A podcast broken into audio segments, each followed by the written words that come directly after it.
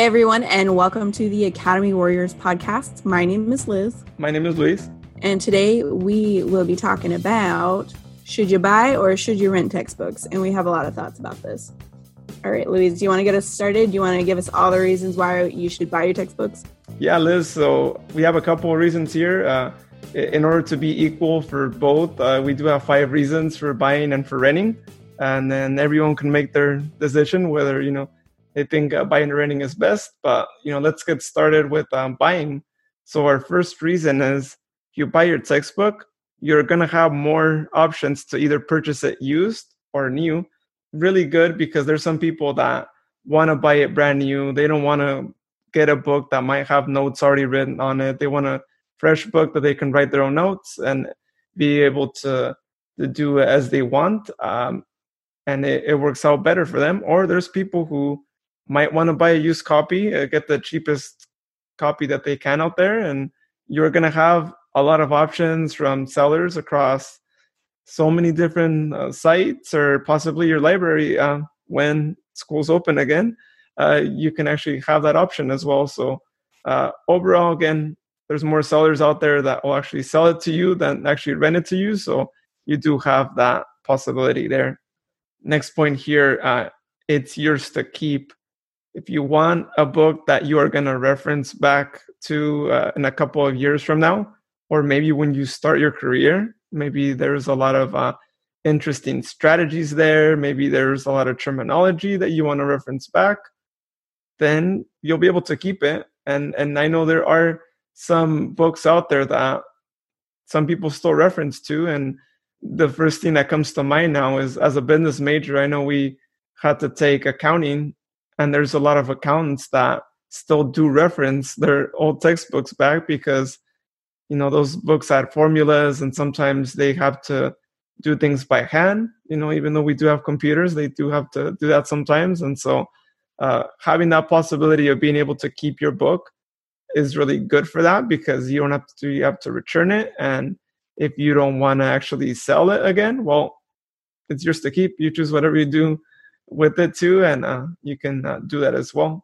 Third point here, uh, you have a possibility of being able to get your money back. Well, if you buy a book, if it's new, if it was maybe the latest copy, there's a good chance you're going to get your money back, because there's another student that will probably be using it on your campus, uh, I mean, maybe somewhere else, maybe across the country.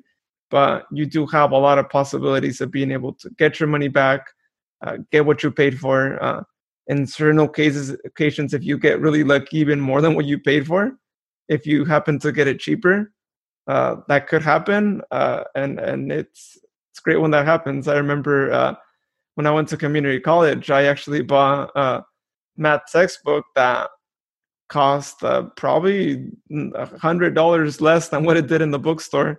And uh, I was still able to sell it. Again, it's yours. You could sell it for whatever you want. But generally speaking, you know, if you sell it for less than what the bookstore is selling it for, then you're going to find a buyer. I mean, a lot of people buy their books from the bookstore still, and and you're able to have that possibility of uh, of getting your, your money back, because uh, nothing's worse than not being able to get your money back. And uh, this is uh, one way of being able to do that. Fourth point here, um, you have multiple options to choose from. Uh, so if you're trying to buy it, typically, not always, but a lot of textbooks, you know, have a soft cover, hard cover, a loose leaf, uh, an ebook edition.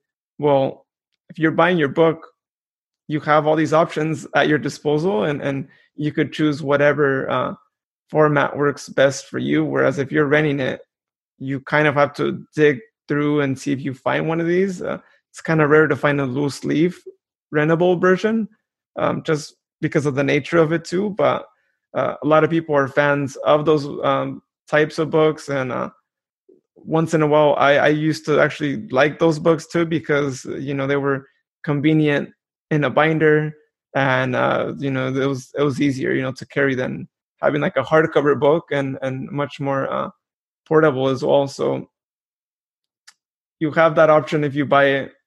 If you don't buy it, again, it's going to be really hard to be able to to look for all these options as well. And you have to go with whatever they have, really.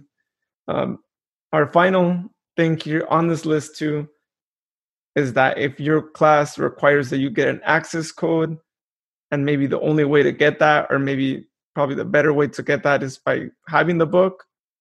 Well, if you buy it new, it's going to actually have that access code.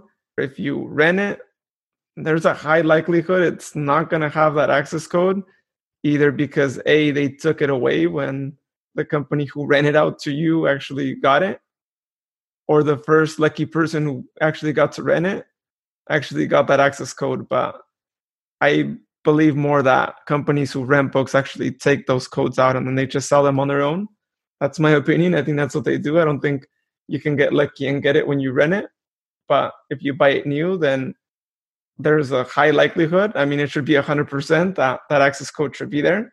If it's not there and it's supposed to be there, then, you know, reach out to whoever sold it to you and uh, check what, what's uh, wrong with that. But if you are buying it from an independent seller, do ask that it is included before buying it, because some people will buy a book new and actually take the access code out still. So do make sure that you verify that. But for the most part, if nobody takes that out, it'll be there on the brand new copy as well. So Liz, uh, you want to give us some of the reasons why maybe people should consider renting their textbook instead? Yeah. I mean, those were all really good reasons why you should buy, especially if you uh, consider using that book again in the future later on for reference. Um, but in my opinion, and this is what I did primarily in college, uh, my opinion is it's better to rent. Uh, great savings. So you have more money on food, on uh, fun stuff. Uh, maybe also as a college student, you're cash strapped. Um, so you don't have the money to buy those new books that are barely different than last year's. Um, so yeah, uh, renting, great savings. You can really rent from a lot of different places online or even from your campus bookstore. Um, I recommend uh, Chegg as one of the best options to rent your books. Um, campus book rentals dot com is also one that I really used. Um, and just, you know, think of a bunch of different, you know, places where you could rent books and just check all of them and see which one has the cheapest option. So you lose less money, so you don't have to figure out how to resell your book uh, because Uh, a lot of these professors and, and these campuses, they have deals with publishers, so they are constantly asking them to make it mandatory for their classes to use the newest edition. And the newest edition may have two or three different words than the previous edition, which to me is a very big money-grubbing scheme. They just want you to keep buying the newest, most expensive version of the book rather than a hand-me-down option from last year that's still actually completely relevant. Um, so, I mean, you may at the end of the semester try and resell your book, or you may wait until the beginning of that next semester and try and, and sell it. And, you know, you may be S O L. Um, students may not be able to buy that edition anymore. They may be required to buy a different edition, more uh, up-to-date edition. So this is a big plus, renting. Um, it's really cheap, and all you do is you just mail it on back, which is usually um, an option that they send, they send like a package. When you get your books, they send a package for you to return them at the end of the semester. Super easy. You just put it in there and slip it in the mail. Free return offers from certain sellers. Uh, this is a big plus.